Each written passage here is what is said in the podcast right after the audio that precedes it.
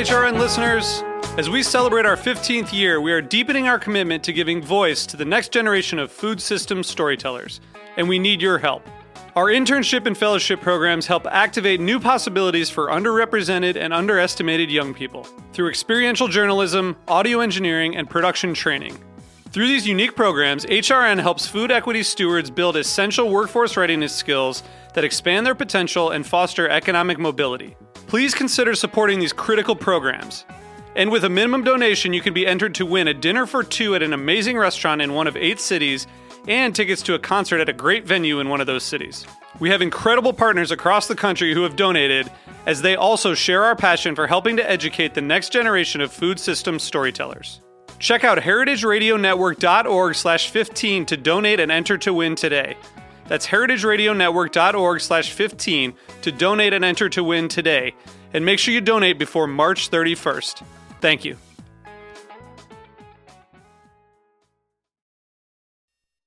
Today's program was brought to you by Emmi Cheese, specialty cheese from Switzerland made with heart and passion. For more information, visit emmiusa.com. You're listening to Heritage Radio Network. We're a member supported food radio network broadcasting over 35 weekly shows live from Bushwick, Brooklyn. Join our hosts as they lead you through the world of craft brewing, behind the scenes of the restaurant industry, inside the battle over school food, and beyond. Find us at heritageradionetwork.org.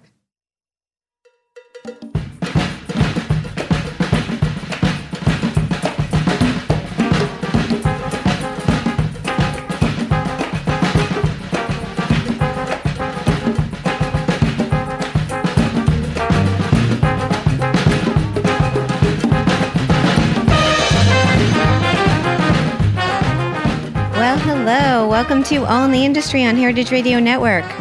I'm your host, Shari Bayer. We are coming to you live from Roberta's Restaurant in Bushwick, Brooklyn. It is Wednesday, September 26, 2018. This is the 190th episode of the series, which is dedicated to behind the scenes talents in the hospitality industry. Today, my guest is an uber talented chef, cookbook author, and TV personality, and I will introduce her fully in a moment. First, as I do in every show, I will start out with my PR tip, and then later we will have my speed round game, industry news discussion, solo dining experience, and the final question. As the founder of Bayer Public Relations, I'm going to tip the show off with my PR tip of the week. So today's tip is to never be afraid to fail, one of the many valuable lessons taught by the late Julia Child. Julia said, in no uncertain terms, cooking is one failure after another, and that's how you learn. Failing can be seen as learning another way to do or not to do something. And it can not only make you a better chef, but beyond the kitchen, a better person. So let's not be afraid of failure, but instead embrace the success that comes from making mistakes. And don't we all want to be a little more like Julia? That's my tip today. Now, I'm very thrilled to have my guest here with me in the studio. It is Sara Moulton.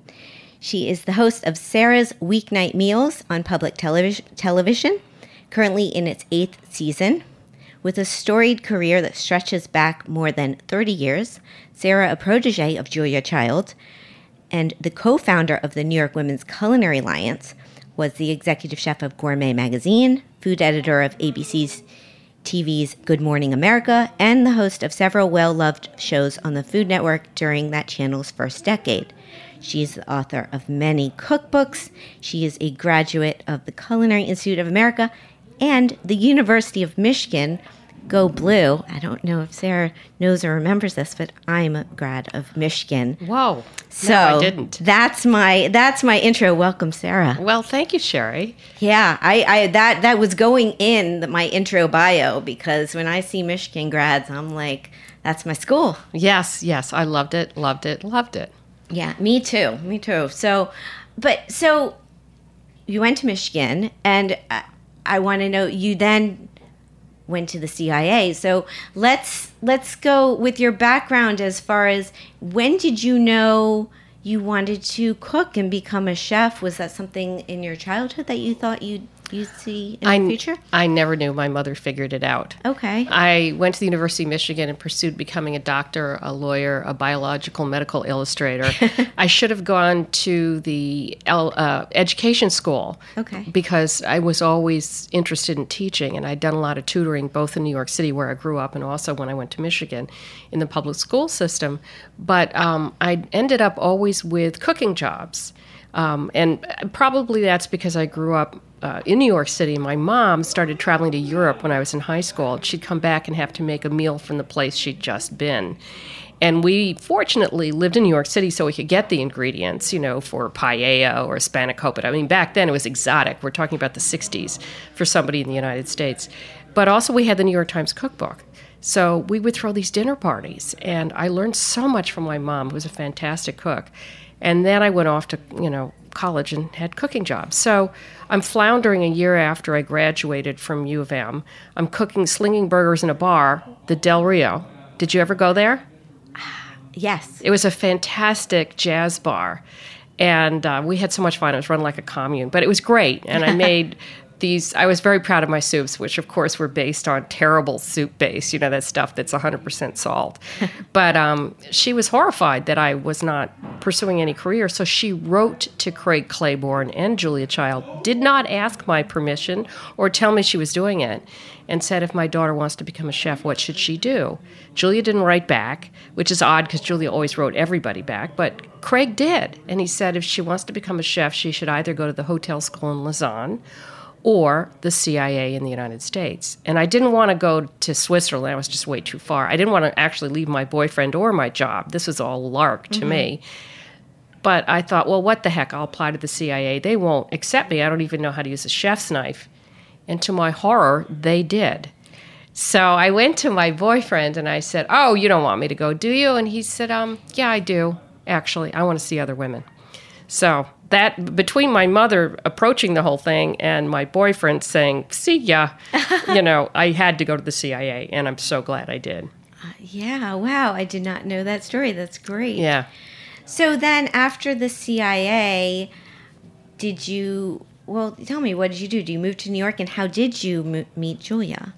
Well, at, at, the CIA, I just decided I wanted to be the best chef I possibly could of a small dining establishment. And that nasty boyfriend actually ended up moving to Boston to be nearer me, or he says for other reasons. You know, I say to be nearer Is me. that boyfriend who became your husband? Yes. Okay. Of 30, 37 years. I okay. Yeah, that crazy That's husband, Bill, Bill Adler. Um, so I thought, well, I'll give him one last shot. Uh, so I did my externship in Cambridge, Massachusetts, at the Harvest Restaurant, which is the only restaurant left that you know that I ever worked at, and that's how I started there. Um, and I and that's where not at the Harvest, but in Cambridge, I met Julia because I was working as the chef manager of a catering operation. At, that was my next job. This place called Carrison Row Caterers. And one day I was peeling a million hard boiled eggs with one of my workers and talking about how Julia cooks her eggs, which is to not boil them. Um, and the, my worker, her name was Barrett Pratt, said, Well, you know, I'm a volunteer on Julia's show. And I said, Really? Do you think she'd like another volunteer? And Barrett said, Well, we're about to tape another season. Let me ask her. So the next day, Barrett came in and she said, I told Julia all about you and she wants to hire you. And I was like, Whoa, uh, I haven't even met her. So I went down to the corner payphone and called her up. And of course, Julia was listed. Uh, so all these nutcases could call her on Thanksgiving with dumb questions like, "I've left my turkey in the heated garage for three days. Do you think it'd be okay if I cooked it now?" Um, I mean, but anyway, so she picked right up and she said, "Oh, hello, dearie. I've heard all about you. Do you food style?" Now, back then, food styling wasn't the codified art that it is now. Um, so I had to do some quick thinking how am I going to answer this? And I thought, well, you know, you were artistic in high school. you know, when you worked at the Harvest, you garnished things nicely. Um, you know, um, I just did cold poached decorated salmon for 700 at Row Caterers. So I said what anybody else would have said if they were smart, which is, yeah, I'm really good. So I got hired. Yeah, that's that's incredible. What's a what's a favorite takeaway or memory you have from from working with her? I mean, I threw in my she has so many tips and quotes and she's a legend. Well, the, in terms of the PC ones, because there was things that she said that is, were outrageous. Well, this is Heritage Radio. You can I, get away with whatever you No, want. you don't want to hear the worst of the worst. Um, I mean, it wasn't the worst, but it's not for public yeah. consumption unless everybody's had 10 glasses of wine. But um, I think my favorite is, and it's back to where you started with your tip this evening, that cooking is all about failure and failure is good because you learn more. My favorite was, uh, she used to say, never apologize, never explain. The idea being that people have come over to your house. I mean, she's thinking of talking about entertaining. And first of all, they're so glad that you cooked and they didn't you know, and that you're giving them this experience, don't tell them everything you did wrong, you know, which I still, I, as much as I, I have that up on my refrigerator, never apologize, never explain. So I tried desperately not to tell them how it could have been better. You know, I should have reduced it, it needed more salt, it needed some acid, it needed pointing up, you're not getting enough chili. Um, so that's one of my favorites. It's a good one because I feel like everyone's tendency, or a lot of people, is to start apologizing or explaining, and and to worry. And you know, recently, because as you said, I've been cooking over thirty years. It's actually forty. Um, I won't tell anyone. I started when I was just ten. But at any rate, um, when people say, "How do I learn how to cook?" my new answer is just cook, because you can teach yourself so much. And you're right about the mistake thing with Julia. She was klutzy um, you know, so that Saturday Night Live thing with Dan Aykroyd was actually based on something that happened. And by the way, she had a copy of that and used to show it at dinner parties. Um, and she would break things and drop things and cut herself and stuff when we were working because I continued to work with her. At, you know, at various places for the rest of my life or her life. My yeah. life is not over yet. Um, and uh, after a while, she started going out of her way to make mistakes so that she could show you how to fix them and show you that it's no big deal. And that was one of the biggest takeaways I learned doing TV because uh, I started out with a live call in show is that it's fine to make a mistake. And because if I make a mistake on national TV, why should, and the same thing for Julia, why should you worry about the mistakes you make in the privacy of your own kitchen? Yeah. True. So, how did you go from food styling or behind the scenes into being a TV on camera personality? Well, I never wanted to be on TV, so I continued working in restaurants for seven years. That was my goal. And when the husband dragged me to New York, I came to New York with him.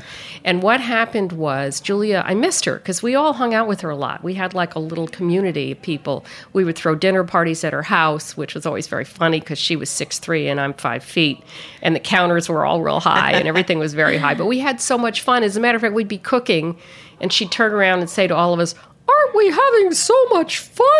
and inevitably we were. But I missed her when I came to New York, and she started working at Good Morning America. So one time, because I wanted to have dinner with her, I volunteered to come in and help her prep for free so that she could have dinner with me. By then, I was working at the restaurant of a girlfriend, and um, we had dinner.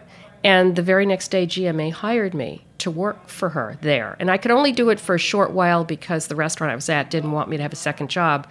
So that was 81. But I went back in 87 to do prep for her and then for all the chefs who are on GMA. And I did that for 10 years, almost 10 years. And that was great because uh, I learned about food TV in its somewhat early stages. I mean, mm-hmm. sure, Julie already had a PBS show, but back then it wasn't you know understood that any chef who goes on TV like it is now needs to be media savvy and needs to get up and do what they have to do and be funny and demo and tips and this and that.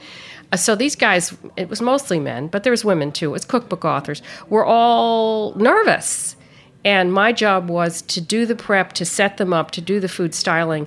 And when the food producer wasn't there, to take them through the rehearsal and make decisions like, Suddenly, there's a crisis. We've got three minutes instead of five, meaning something's happened because it was live news on GMA. Right. And because of that, I a got to know so much about food TV and how it's made, but also made a lot of friends. You know, we had regulars. You name them, they were on the show. You know, Martin Yan and more old, sco- mm-hmm. uh, old school, old guard. Martin Yan, Wolfgang Puck um, Charlie Trotter to this, well, he's now deceased, but I own every single one of his cookbooks personally signed to me because he was such a nervous wreck and I made him relax. So he became my friend for life. I worked for him. I don't know if you know that. No. I was a server at Charlie Trotter's in 97 and 98. Wow. Yeah. So wow. Yeah. It was an incredible experience. I feel very grateful I had that opportunity. He was a very unique individual. Very unique. And it was he was intense. It was it was a tough yes, job, yes. but I learned so much. I, am not sure I would have wanted to work for him, but I was yeah. happy to be a colleague. Yeah. Although I was a little bit annoyed uh, the first time I was nominated for a James Beard Award for Best National TV Show was when I was doing Cooking Live and I lost to him. Oh. Kitchen Sessions. And I was like, damn it, you know, I taught him everything he needed to know about being a, I didn't, but you know what I mean. That's but. I didn't care. It was fine. It was a wonderful show. So that's how I ended up behind the scenes at GMA. And then because I was behind the scenes at GMA when the Food Network started, they asked me to run the kitchen at the Food Network. So this is 93, uh-huh. 94. I had lunch with Reese Schonfeld and Sue Hoffman. Sue Hoffman was uh, a food editor. She'd been at Good Housekeeping and not Good Housekeeping at Ladies Home Journal and various other places, and I knew her well.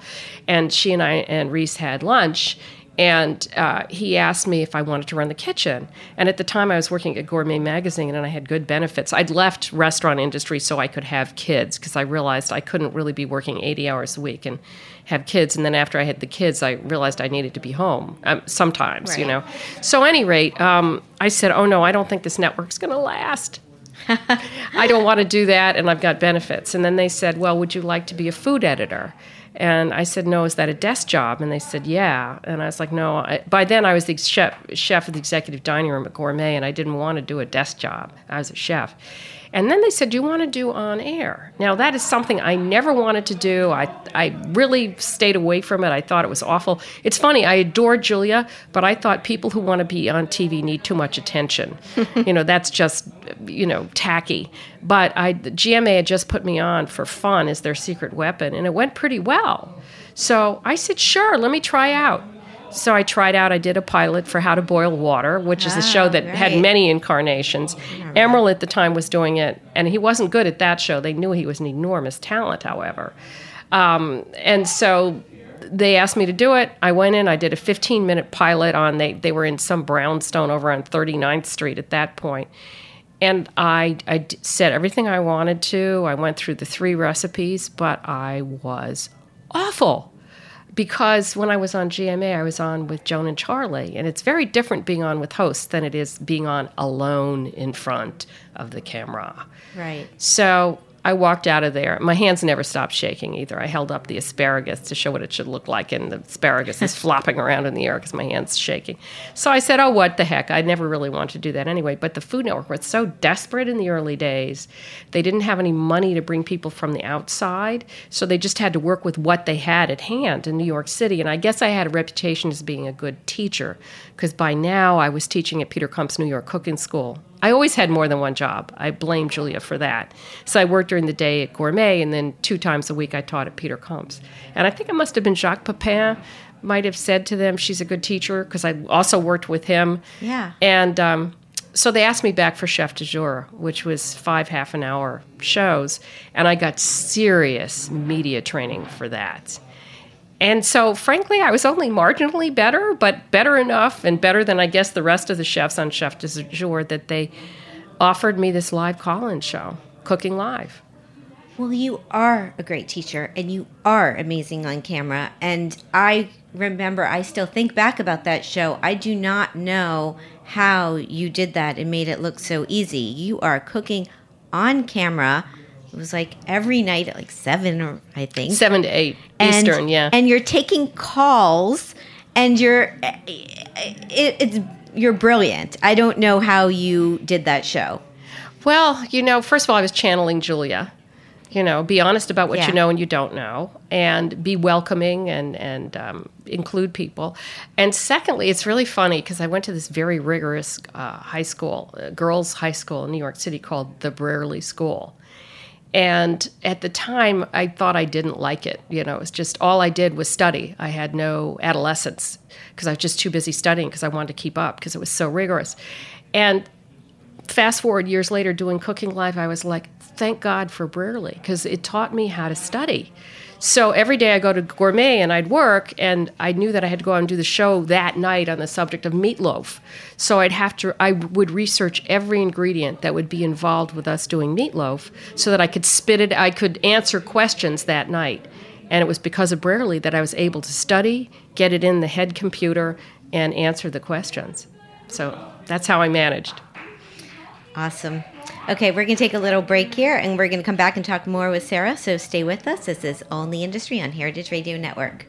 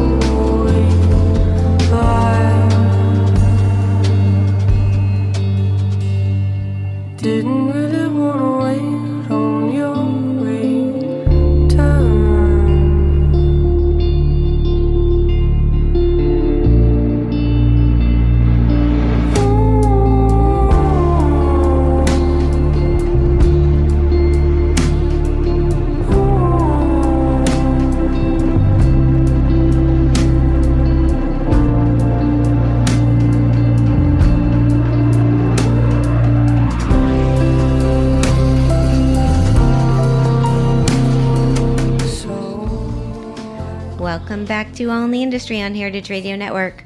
I'm Shari Bayer. My guest today is Sara Moulton. She's a chef, cookbook author, and TV personality. She's currently hosting season eight of Sara's Weeknight Meals on public television.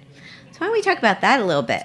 Jump ahead because um, you're in season eight, and I've I've been I've been catching up on a bunch of episodes. You have a lot of great content out there. We do. We actually have our own YouTube channel. I mean, big deal. It's very easy to do. Called it's a Sara Weeknight Meals you know, uh, YouTube channel. So we put all the old shows up there or most of them. That's my producer partner's problem, not mine. Well, the shows, the videos that are on your website, are they are they what content is that?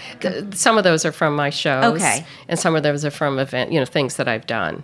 Yeah, because I was I've I've been watching those, and how did you? So what's what I noticed about the different shows is there's there's different formats. Sometimes you're cooking with the chef in your kitchen. Sometimes you're on the road traveling. You're at chefs' restaurants. You're it, it's like a variety show, and it, it really works. Well, thank you. The focus was always supposed to be weeknight meals. So, you know, the first couple of seasons, it was me making dinner with sometimes with guests and sometimes alone. And then we just thought, you know, enough with the chef behind the counter business. Not that we won't still have serious recipes being made by me or by somebody else, but let's make it more interesting because there's so much going on out there in the food world. You know, there's farmers doing cool things and wonderful new ingredients and you know, also we have been traveling. You're right about that. And some of it has to do with actually some of our sponsors, I'll be honest. You know, one of my sponsors for this season is Oceania, wonderful cruise line, uh, that has a serious cooking school on board set up by Jacques Pepin. And they are sponsor of the show. So you find yourself in Italy and Spain, you know, what are you going to do except, you know, go do cooking with the people? So we had to find locals, and the idea being that it, it's a little bit hard to keep it to weeknight meals when you go to Europe or other places because they spend a little more time cooking than we do. So, what they would consider a weeknight meal, somebody in the United States might not because there's a little more time involved for those people. But anyway, it's really fun to take a home cook and cook with them in Italy or France or you know Spain, which is what we did in season eight. And then we also uh, ended up going out to California and cooking with this really fun rice farmer. And he does his own podcast called Rice Farming TV. And he's just adorable. He's like six four. He looks like a stretched out version of my son Sam. And um, so I went into you know learned about how sushi rice is grown. That's what he grows. He, oh. his his his family's always grown it, and he's taken over. He's got a beautiful wife and a little daughter. You know, it's one of those sort of romantic stories. And it was uh, I learned about how the rice is grown. I actually got to pull up a stalk of rice and and eat it, and that was interesting. sort of tasted like grass. And um, then we made sushi with a, a, local chef. So we just try to mix it up and keep it interesting, and also deal with some of the issues that are important. You know, like sustain. You know, I don't want to sound boring, but it's important. You know, sustainability and organics and foraging and waste and those were all the things I couldn't do on the Food Network. They wouldn't let me. Mm-hmm. If I even talked about sanitation, they would scream because they're like, oh, everybody's going to change the channel because they don't want to hear bad things. And it's not bad things, it's just yeah. things people need to know. Yeah, I I agree. And you have the freedom to do what you want to do now. We can do anything we want except the one thing I would hate to do, which is to promote products on air. Um, so God bless our advertisers because they understand that I'm not going to be talking about their products on air.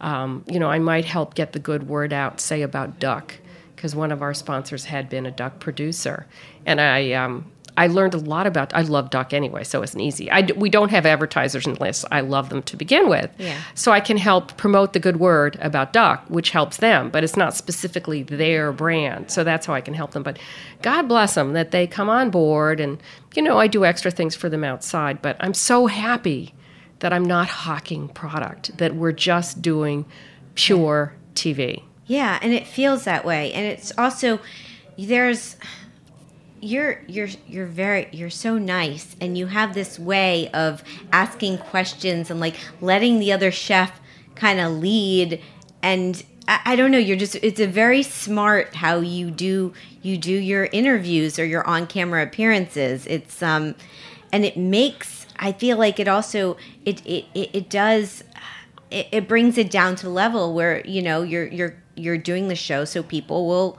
will cook or not be intimidated and it definitely um, I don't know. I was watching episodes and it was made me want to want to cook for well, sure. Well, you made my day there. That's what I yeah. want. Yeah, you want it to be exciting. Uh, you want people to feel that they can do it. You know, it's all about empowering. Empowering. That's a hard mm-hmm. word. I think that's what Julia wanted to do too, although it's crazy because she was doing these really complicated recipes all the while telling you, oh, this is so easy. You can do it. Of course, make your own ballotine of turkey, you know, and after 500 steps, you're like, I don't think so. But it, it was, I think, she, even so, right. she got people cooking for sure. Yeah. And you've also written several cookbooks. So how I mean, do you do you enjoy writing writing books or is that and how do you manage your time between doing books and TV and well, it's it's on radio shows. It's it's less stressful now than it used to be because I worked full time at Gourmet Magazine the whole time I was on the Food Network, and I, I was on the Food Network for ten years. That's amazing. And I did fifteen hundred shows for them. Twelve hundred of that live call in, which was the first six years. That was probably the most stressful so it's a lot less stressful now than it was. But in terms of the cookbooks, so I did the first one because my uh, book agent, uh, who I'd done a, a, couple of books with as a silent author before, said, "Your your name is out there. You should go jump on this." So the first one I did, I've always had a partner, a wonderful woman. You may know her, Joanne Lamb Hayes. Oh right, sure. And she's she also works on my website, and she's fantastic. You know, she worked at uh, women's magazines in New York, including Redbook think it was Red Book was her last one, and um, she was she is great. So she helped me with my first three. By the time I got to my fourth, I couldn't really pay anybody. So I got two wonderful externs from ICC, two women, to each one worked six months with me. And they came to my house, you know, I think five days a week maybe yeah i think it was five days a week and would test recipes in the afternoon so it was good training for them and yeah. i got the job done in terms of the actual writing so as you well know, I'm sure, a huge part of doing a cookbook is writing the recipe. And Joanne was fantastic for that. These women couldn't ha- really help me with that because they were learning themselves. But in terms of the copy, the way it's always worked is back to that nasty man in Ann Arbor who I ended up marrying for 37 years. Bill Adler is a writer. So we are partners, although he never wants credit. So I write something. This is true for all of my cookbooks, and I now do an AP column, and I did do a Washington. Anything I write, I write the copy, I give it to him. He translates it into English. He gives it back to me. I tell him he's lost my voice, put it back here and there and there and there, and then he redoes it. And it sounds like me. I know it does. So it's it's a good partnership. For sure. Yeah. And speaking of Joanne, we have to talk a little about the New York Women's Culinary yes, Alliance because I don't know if my listeners know this, but I was the president for two years in around 2013. And You founded the organization, right? So how how did the idea come about? And, and not you created something that has just lasted and become stronger and stronger. It's it's it's amazing. Well it's very funny how it came about. Um, when i was in cambridge you know for those years work, uh, working with julia which was from like 77 to 81, um, we had a whole community of women who would get together on a regular basis with Julia and, and some men too, but mostly women. So we all decided that we should form an organization there. So we did. It was called the Boston Women's Culinary Guild. I believe it's still in existence, and it's now the New England Culinary Guild and it's men and women. But the idea being that men have boys' clubs, women don't. Let's form ours. So I moved to New York in 81. It was very hard to get a job because talk about a boys' club. The restaurants were in lockdown because all the chefs were European chefs and they'd rather close their restaurants than hire a woman. So I had a very hard time getting a job. I did not find the city very friendly. And I met a whole bunch of people from Gourmet Magazine and became friends with them. And then I ended up eventually working there. But in, I think it was, so the alliance, I believe, was founded in 83. Um, I think was that the i'm looking at you as an ex-president hoping you remember. No it was because we did yeah that we did that we had the 30th anniversary celebration when i was the president. Okay. So yeah so yes. 83 so i was the first scholarship winner for les dames d'escoffier in 1977 les dames d'escoffier is a international women's organization that is pretty darn amazing. There's 43 chapters now. It is, and I'm I'm now a member of Les Dames too. Yes, which is which happens, yeah. uh, and that's sort of where I'm going with this one. And and there's chapters all over the country. There's chapters in Europe. There's chapters in Asia. It's fantastic. But the thing about Les Dames d'Escoffier, which was founded by Carol Brock. Um, who was working at the, who was from the Daily News, a writer, is that you have to be accomplished in the field before you can get into the group. Mm-hmm. And that is a bit of a problem for women just starting out. So Carol Brock, because she knew who I was, because I was one of the first scholarship winners in 1977, approached me and said, Would I consider starting a junior Les Dames? And so I got together with Mariah Rouge, who um, worked at Gourmet Magazine, and who'd become a good friend. I worked with her husband at La Tulipe. He was the chef de cuisine. And he said, Oh, you got to meet my wife. And uh, I met Mariah, and we just really hit it off. And I got to know everybody gourmet. So Mariah and I got together with a bunch, a hardcore bunch of women from gourmet to sort of come up with a template for a junior Les Dames. And we went to the board meeting to make the presentation. And Carol, unfortunately, had not really shared with the board of directors at the time what she had suggested, that it was her idea. So Mariah and I go in, and at that point, you know, we're in our, I don't even know if we'd hit 30 yet. Yeah, I guess we had. Uh, maybe we are 32, whatever. Um, we go in to make this presentation to the board directors. So there's like 10 of them there, and they're all, I won't mention who they were, but really established names, uh, women in the industry. And we made our presentation, and we were just rebuffed. They were like, Who the hell do you think you are? You know, don't you understand that you have to deserve to join Les Dames? Does that mean when you turn 35, you automatically become a member? I don't think so. Um, because the way you get into Les Dames is you have to get recommendations, mm-hmm. you have to be nominated, you have to, you know, blah, blah, blah. and so I was thrilled, actually. And the funniest thing is, this meeting was held at 1 Lexington Avenue, which is where I grew up. Uh, in the in the apartment of Jean Anderson, who was one of my major mentors, and she was supportive, but the rest of them were not. And so I'm sort of an, on my home turf. You know, my parents no longer live there, but that's where I grew. And so Mariah and I go out to Gramercy Park, you know, just to walk out the door to just stand by the park. And Mariah is fuming. And you, she's a nice Southern girl. You should have heard the expletives coming out of her mouth. And I was like, no, no, no, no, Mariah, you don't understand. This means we are free to do what we want to do. So, and the reason we felt, and I felt a need too, because I, again, I felt like it's all a boys' club, women need to help each other. Yeah. And so we learned, we took sort of the premise of how we'd founded the Boston Women's Culinary Guild, tried to improve on it things like you have to live in the tri state area or work in the tri state area in order to become a member of, of, the New York Women's Culinary Alliance. So we didn't have absentee members. Also, that you had to be active in the group. Mm-hmm. I was the one who started that one. Yeah, but and, it's such a good one. I mean, it's it, you need it for an all volunteer organization. Because otherwise, the same people do everything, do all yeah. the work. So um, we, we came up with all of that and other requirements. We came up with our own constitution, essentially.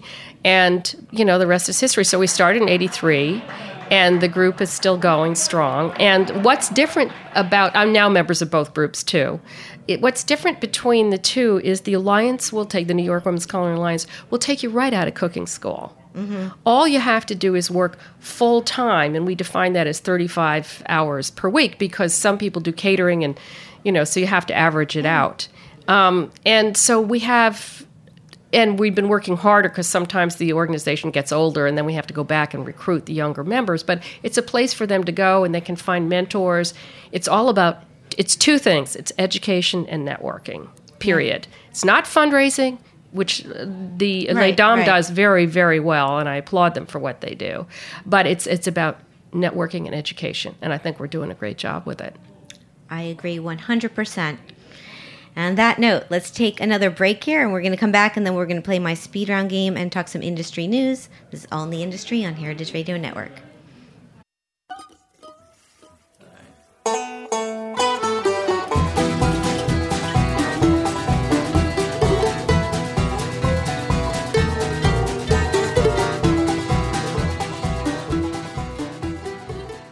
Today's program was brought to you by Emmi Cheese, specialty cheese from Switzerland made with heart and passion. Since the early 1900s, Emmi has been a passionate supporter of farmers, cheesemakers, and family tradition.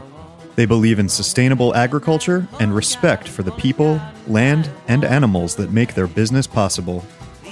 Remaining dedicated to tradition, they strive to lead the industry in innovation, ensuring they bring you only the highest quality, best tasting cheese from Switzerland. Emmi is best known for importing more than 80% of the Swiss Gruyere into the United States, but that's not to overshadow their other specialty cheeses, including Kaltbach cave aged cheeses, Der Scharfe Max, Appenzeller, Tete de Moine, and traditional Emmentaler. For more information, visit emmiusa.com.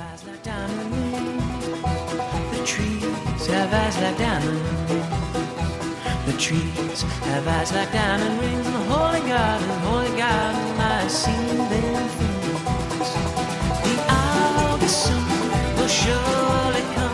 And when it does, we're back. This is All in the Industry on Heritage Radio Network. I'm Shari Bayer. My guest today is Sara Moulton. It's time for my speed round game.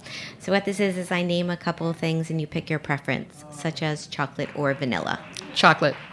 Fantastic. You're you're good at you're good you're good to go. Okay. Here we go. There's no question there. Uh, that's my I'm chocolate too. I'm with mm. you.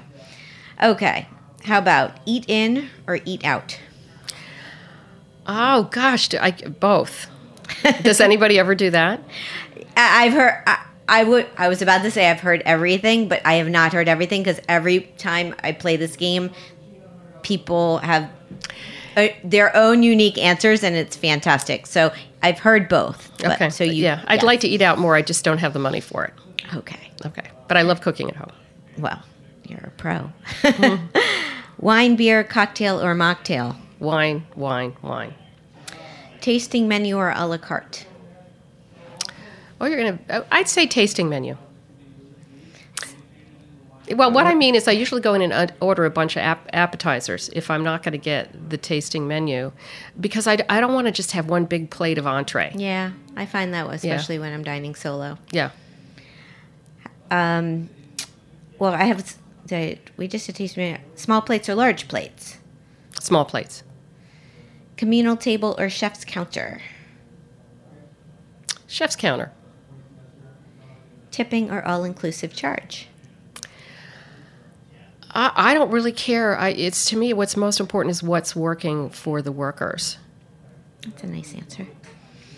Like my friend Amanda Cohen, I, you know, at Dirt Candy, I feel like, and I could be wrong, but I did my informal sort of research when I was there and poll talked to the workers, and they all seem very happy with they're making whatever it is $20 $25 yeah. an hour. I don't know what it is but it's something good and they like it. And she's been doing that a while. She was really she was the, the, first. Yeah she, she didn't get credit. Back no. to women never get credit. That new york times article did not mention her.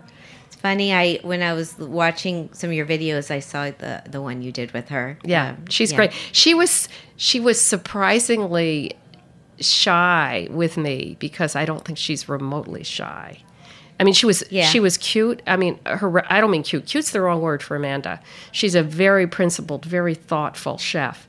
Uh, I think she came off as a good teacher, and I think her recipes were fantastic.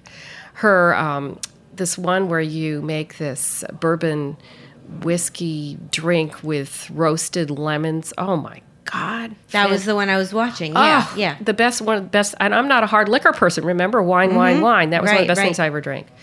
Any rate, Anyway, yes. tipping, tipping, yes, we'll give her credit. yes, please do. Okay, a few more. Writing books or hosting TV shows? Oh, hosting TV shows. Books kill me, kill me, kill me.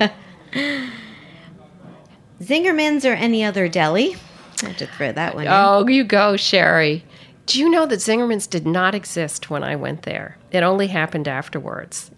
But my husband, no. yep, yep, yep. I thought Zingerman's has been around since like since like, the Earth's crossed cool. Exactly. Not true, not true. Okay. But I'm familiar with it because, among other things, my husband went to high school with Paul Saginaw, who, along with Ari, is one of the two owners. Oh, okay. So we've gone back, you know, I think it was about 10 years ago and maybe even recently, and gone there and checked it out and checked out one of their restaurants and everything. So Zingerman's is pretty darn fantastic. But hey, New York delis, good old fashioned mm-hmm. Jewish deli. I don't know, they're pretty special. All right, so I guess we'll give that a, a tie, a wash. Mm-hmm. Cheese plate or dessert? Cheese plate every time. Manhattan or Brooklyn? Manhattan. I grew up here. I'm such a snob. Although my kids, of course, are in Brooklyn, and I go to Brooklyn a lot. Here we are right now. And here we are right now. Fantastic. That's the game. You oh. played a good game. Oh, good. Well, I'm sure all of your guests play a good game. Well, I don't know. That's no, no. It, How could I, you not? I find it. I find I've been doing this now a long time, and I find every. I'm. You don't I'm, expect. I'm completely entertained every time yes. because it's it's it's always different. Right. Uh, so yeah. Okay. So industry news. So I found, you know, it's it's usually if I have two articles, they don't have anything to do with it, each other. But these two I thought were interesting because it's a, it's about branding or rebranding. So the two articles I have one on Grub Street. Dunkin' Donuts is losing the donuts, keeping the donuts, which does not translate at all when you're saying it on radio because it's about the spelling of donuts. But basically, Dunkin' Donuts is dropping the name, its name to changing it to Dunkin', getting rid of the donuts, although they're going to be still still serving donuts. And they're going to keep the apostrophe. And yeah, because it's, it's I, they're reaching out to the they're the millennials with I don't know why I, don't know I'm not sure this this this article I saw the reasoning I'm I'm still not 100% sure why they're doing what they're doing. The other one is uh, CNN Money. There was an article. Uh, Weight Watchers is changing its names to WW, and this is referencing how it's it's referring to to I saw something wellness that works and just kind of changing its its branding to to focus on wellness and not just weight loss. And that I'm I, I fully get and I think is really cool. Or I, I'm like I see that more than I see the Dunkin'. I I guess it's more catchy just to have a a shorter name. You know, the, the article that I read said that the idea of having just one name is it's like Dunkin' is your pal. But if Dunkin' is your pal, then why is there an apostrophe at the end? You know, that to me is so weird because apparently, and I've witnessed this, I travel a lot to Boston because my dad lives there. And in the Boston South Station station, there I'm always looking for food either coming or going. And there's a Starbucks and there's a Dunkin' Donuts. The Dunkin' Donuts has a line around the block. The Starbucks, eh, not so much. And that to me, you know, and I've seen it elsewhere at other uh, Dunkin' Donuts, uh, they're really now becoming known for coffee. Yeah. Um, and um, apparently, 60% of their sales is in beverages. So I guess they just felt they needed to reposition themselves. People will rem- will know it's Dunkin' Donuts, even though it's now called Dunkin'. Um, but uh, you know, it sort of gives them a new spin, a new look, yeah. a new freshness, which I always think, and you would know better than me because this is really your thing. You, you know, if you've been tried and true for so long, sometimes you get a little stale. You got to do something different. Yeah, no, and that that is true. You I mean, it was so, it up. so smart that they started doing affordable coffee drinks. You can get a cappuccino there that isn't yeah. bad. You know, I, I myself would always rather go to a place like Starbucks because I like a, a, dark roast coffee. But my husband loves Dunkin' Donuts. Well, it's funny you said that with traveling because I I hit up Dunkin' like when I've been at Penn Station or when I've been traveling. Uh, I do. I like their coffee. I think it's you know good grab and go coffee. It's fine. Um, it's uh, and yet in the city I, do, I never here in Manhattan go to Dunkin' Donuts, um, but I do go to Starbucks. I, I don't know why that. It's just interesting. Yeah, no, it is. Uh, well, also it's it's like uh, when you're traveling and you just got to get get anything, but also for millennials or younger people who are really on a budget, they can't spend five dollars on a coffee drink. Yeah. Um, whereas at Dunkin', you know, they can get a cappuccino for I don't know what it is, two bucks. Right, right. I mean, it's it and it's huge. It's tall. It's it's very yeah. affordable. So, you know, it's like um, Whole Foods being taken over by Amazon. You know, just the perception. I don't know if the prices have gone down all that much because I, I, do shop at Whole Foods, among other places. But just the idea that they're trying to bring down the prices makes me go to Whole Foods more. Right. I mean, there's other reasons I go to Whole Foods. Uh, but um, over to Weight Watchers. I mean, the thing about the name change, I, I applaud. Uh, what did you? What's their wellness? What is it called? Wellness. Wellness that works. Wellness that works. You know, that's a good motto. But WW, I don't know about that. We all associate that with world wars. Hmm. Interesting. Yeah, I don't. I was, I was, I was more thinking just the whole wellness idea um, a lifestyle, you know, eating eating well, well eating I, healthy, versus being known for you know Weight Watchers weight. lose weight because sometimes losing weight it peep the weight in the past people or now try to lose weight sometimes is not healthful or ways you know the, you know so I, I like the idea of the wellness but yeah ww i don't it also yeah i, I don't know if uh, people will recognize that's what it is you know they'll know that Dunkin' is Dunkin' Donuts. they will not know that WW is Weight Watchers. And listen, I couldn't agree with you more. And actually, Weight Watchers have been moving further and further in this direction for years. Because about every five years, I go back and do Weight Watchers all over again because it works. It mostly works. Um, Wellness works. There you go, WW. Yeah, yeah. Yeah. okay. Okay. You got me. You got me, Shari. Yeah. okay. Well, we're going to take one more break here and come back and do my solo dining experience. And then we'll have the final question. I have to ask you my question from last week, which I haven't asked you yet. Uh, so uh, stay with us. One more break, and we'll be right back.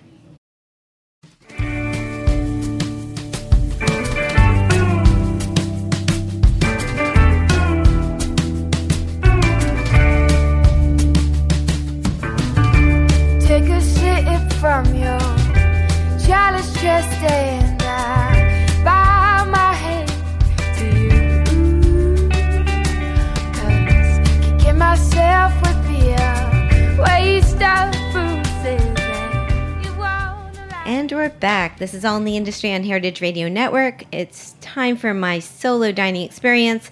Before I do it, I just wanted to give a shout out. I had this amazing lunch today at Le Bernardin with chef Pano Karatassos. He has a new book out called Modern Greek Cooking. It was fantastic. He has a restaurant in Atlanta called Kyma, K Y M A, and I just want to say thank you. It was really lovely. Okay, so solo dining this week. It's at Randazzo's Clam Bar. Here's the rundown. The location 2017 Emmons Avenue, Sheep's Head Bay, Brooklyn, New York. The concept longtime Italian seafood joint serving raw bar fare and red sauce dishes in a casual waterfront venue. The owners, the Randazzo family. So, why did I go? Because after living in Manhattan for over 20 years, I decided it was time for me to check out this institution my experience. So this weekend I jumped on the Q train and I I went out there for an early dinner. It took, you know, getting out there takes a little more than an hour, but it was totally worth it. Uh, when I got there, uh, it wasn't because I went early. It, it, wasn't that busy by the time I left. It was. Uh, I took a seat at the bar, and uh, Charlie was my server. I found out he had worked there for 12 years, and he was great. He he, uh, you know, I ran what I was going to get uh, by him, and he said it was good order. So that was good. So what did I get? Okay, I went with the fried calamari with two red sauces, regular and spicy, and shrimp fra diavolo over pasta. And Charlie was so kind, he sent me out some uh, two raw clams to try, and I also had a club soda. So my take wow, this place lived up to the hype. I mean, the calamari, calamari was perfectly cooked not chewy at all. The sauces are amazing. I mean, it's a true red sauce joint. The sauces were all different from what I had on the shrimp to, to the two ones with the calamari. They were all just so tasty and delicious. Um, I highly, highly recommend. So the ambiance, it's a very casual, brightly lit space, and there's some fun fish signs and and decor by the bar. It's perfect for big appetites and groups because you're going to want to order everything. Interesting tidbit Randazzo's has been serving Brooklyn since 1932. Sam Randazzo founded it as a fish market, and his daughters learned to cook their grandmother's recipes, which they added onto the menu. Personal fun fact so, afterward, I took a 15 minute ish walk over to Manhattan Beach, and uh, I sat out there by the water. It was really, really nice. Um, it's a, it was a, a good way to walk off walk off part of my dinner. Okay, so the cost was $45. That's not including tax and gratuity. Would I go back? Yes, I would love to. Bring some friends and maybe make it into a true beach day. Their website is randazzosclambar.nyc. Have you been there, Sara? No, but I'm impressed you did that. Wow. I'm impressed I've, did that too. I've been to some restaurants on Brighton Beach, which I also feel is sort of a trek. And it's just fun to see parts of old New York that's still old New York. Yeah. It was fun. I mean, I was just like, just get on the train and go. Yeah, why not? Yeah. What, what's such a big deal? Yeah, right. You're right. Yeah, good for you. Thank you. Yeah, thank you. And it was so good. I want to talk about it. Yes. Okay, so the final question. Before I ask you to ask a question, let me ask you my question from last week on episode 189. My guest was Michael Chernow, the founder of Seamore's and the co-founder of the Meatball Shop. He wants to know Have you been to Seamore's? And if so, do you have any bit of advice of how they can make things better? Unfortunately, I haven't, so I can't. I'm so sorry. Um, I know about the meatball shop because my daughter was a waitress there. Aha. And there you have it. She enjoyed that very much. Uh, she was in between things, and she was glad that they gave her a job, and she had a good time. But I'm sorry, I can't. Uh, back to I'd like to eat out more if I uh, wasn't just freelance right now and I had more money to do that. Well, if you're down for it, we'll go to Seamore's together. How about that? I like Check that. it out. I like that. All right. Okay. Cool. Now, for next my next show, I'm having on Jordan Salcito. She is a sommelier and the founder and CEO of Ramona, which is an artisanal wine cooler. She's also the founder of Bellus Wines and the director of wine and special projects for Momofuku. Wow! So there's a, a, another busy lady in our You're industry. Um, what would you like to ask Jordan? Well, can I can I have two questions? Sure. Okay. One is, uh, what is the it wine right now? Okay. It could either be a varietal, uh, a style, it, it, anything, or or specifically one. It could be oh now it's Retsina from Greece or something. You know, uh, I'd love to know what the it wine is wherever she, you know with, with Momofuku and, and what she's doing, what she sees. The other one would be very personal for me. We have wine with dinner every night, and I can't spend a ton of money on wine. So I'd love to know her recommendations about affordable wines, and I don't mean just the traditional ones. I know, like, you can get beautiful Portuguese reds, and back to Greece again, you can get beautiful Greek whites and probably reds for probably much more of an affordable price, but I just don't know what they are. So I'd love to know when I say affordable, it's probably different than what other people think is affordable. you know, say around 15, 16 bucks. Okay. Yeah. Great question. I would love to know the answer to that.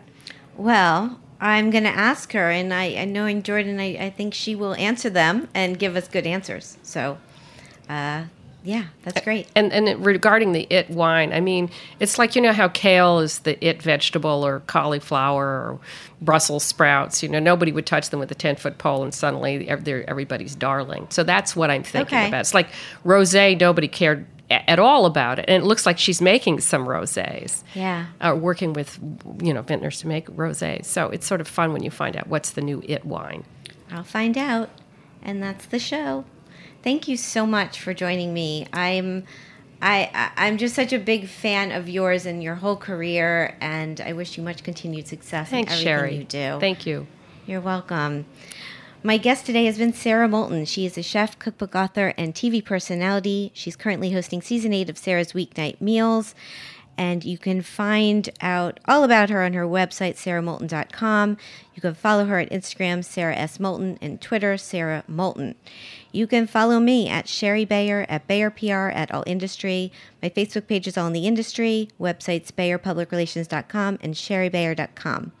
All of our shows are archived at heritageradionetwork.org. We are on iTunes and Stitcher and Spotify as well. Thank you again to Sara for joining me. Thanks to my engineer, Matt, and uh, thank you for being part of All in the Industry. I'll be back next week with another live show. Hope you'll tune in then. Bye.